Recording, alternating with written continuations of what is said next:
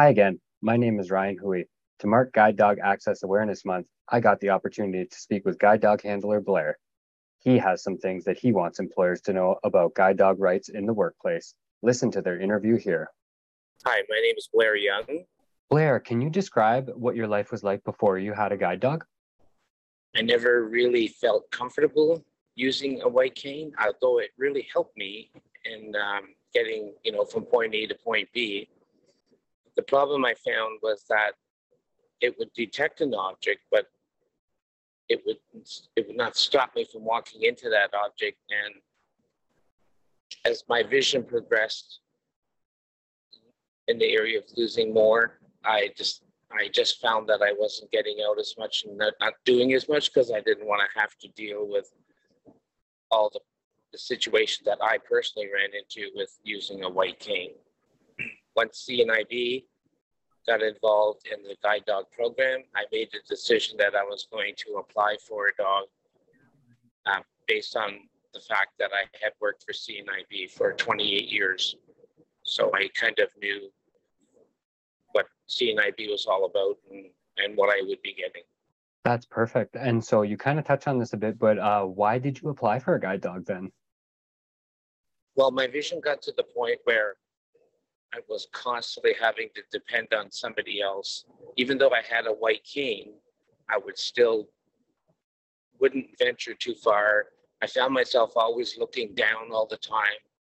And whenever we would travel somewhere, I really was missing a lot.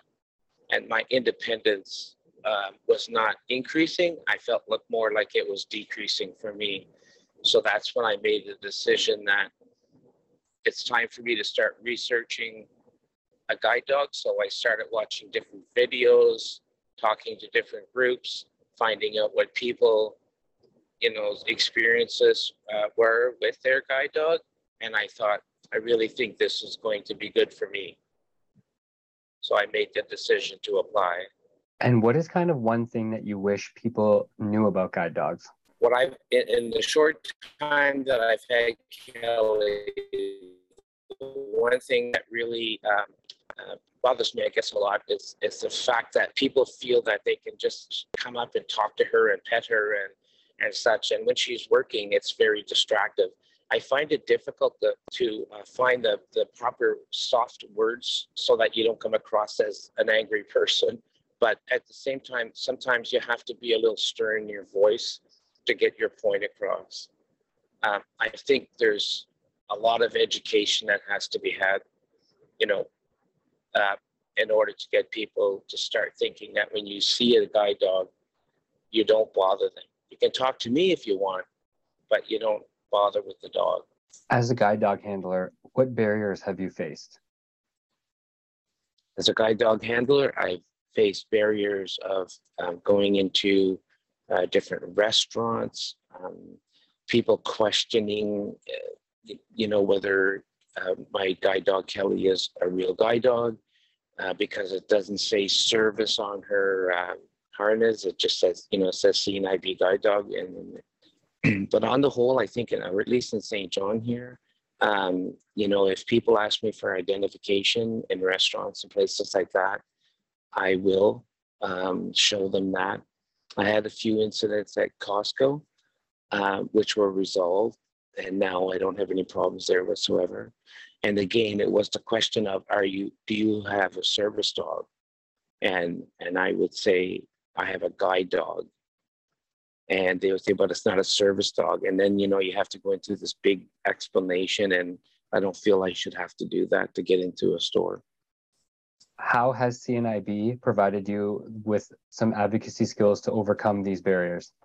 Well, CNIB has a uh, great staff on board to uh, in the area of advocacy and of course other uh, other departments as well. But anytime we have an issue, I I will send off an email or a text, and the reply is is uh, rather quick with either links as to where I can get information and provide it to the situation in question, or um, they will uh, speak to me and give me advice as to what they think I should do next. Should I pursue it? Should I not? You know, should I?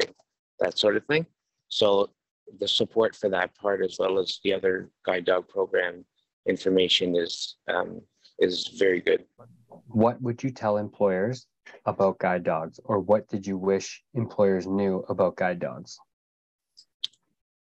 I wish they knew that um, that the dog, like like an, an employee having a, a guide dog, is um, no different than an employee in a wheelchair or an employee using a cane or other kind of mobility device.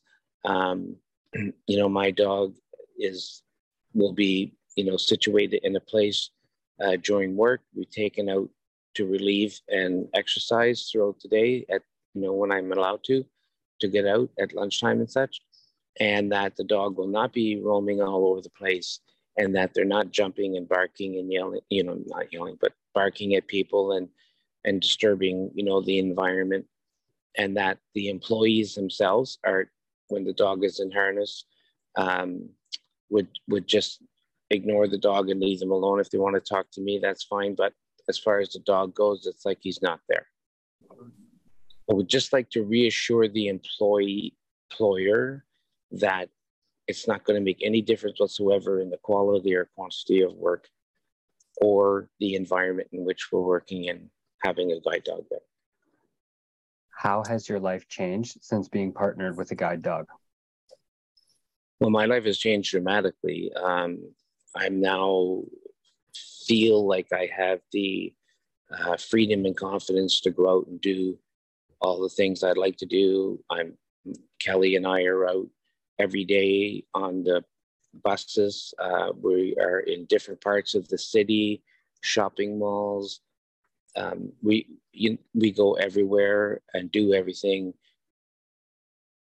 Prior to that, I to having her, I never I did a lot of those things because I was always um, afraid and not confident in my mobility and using a white cane. But with her, I'm I have no question about going anywhere.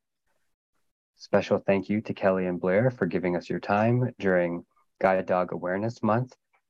Blair, if you could give Kelly a pat on the head from all of us here at CNIB, and thank you so much for your time and answering the questions. My name is Ryan Hui, program lead for Come to Work at CNIB in Ontario West.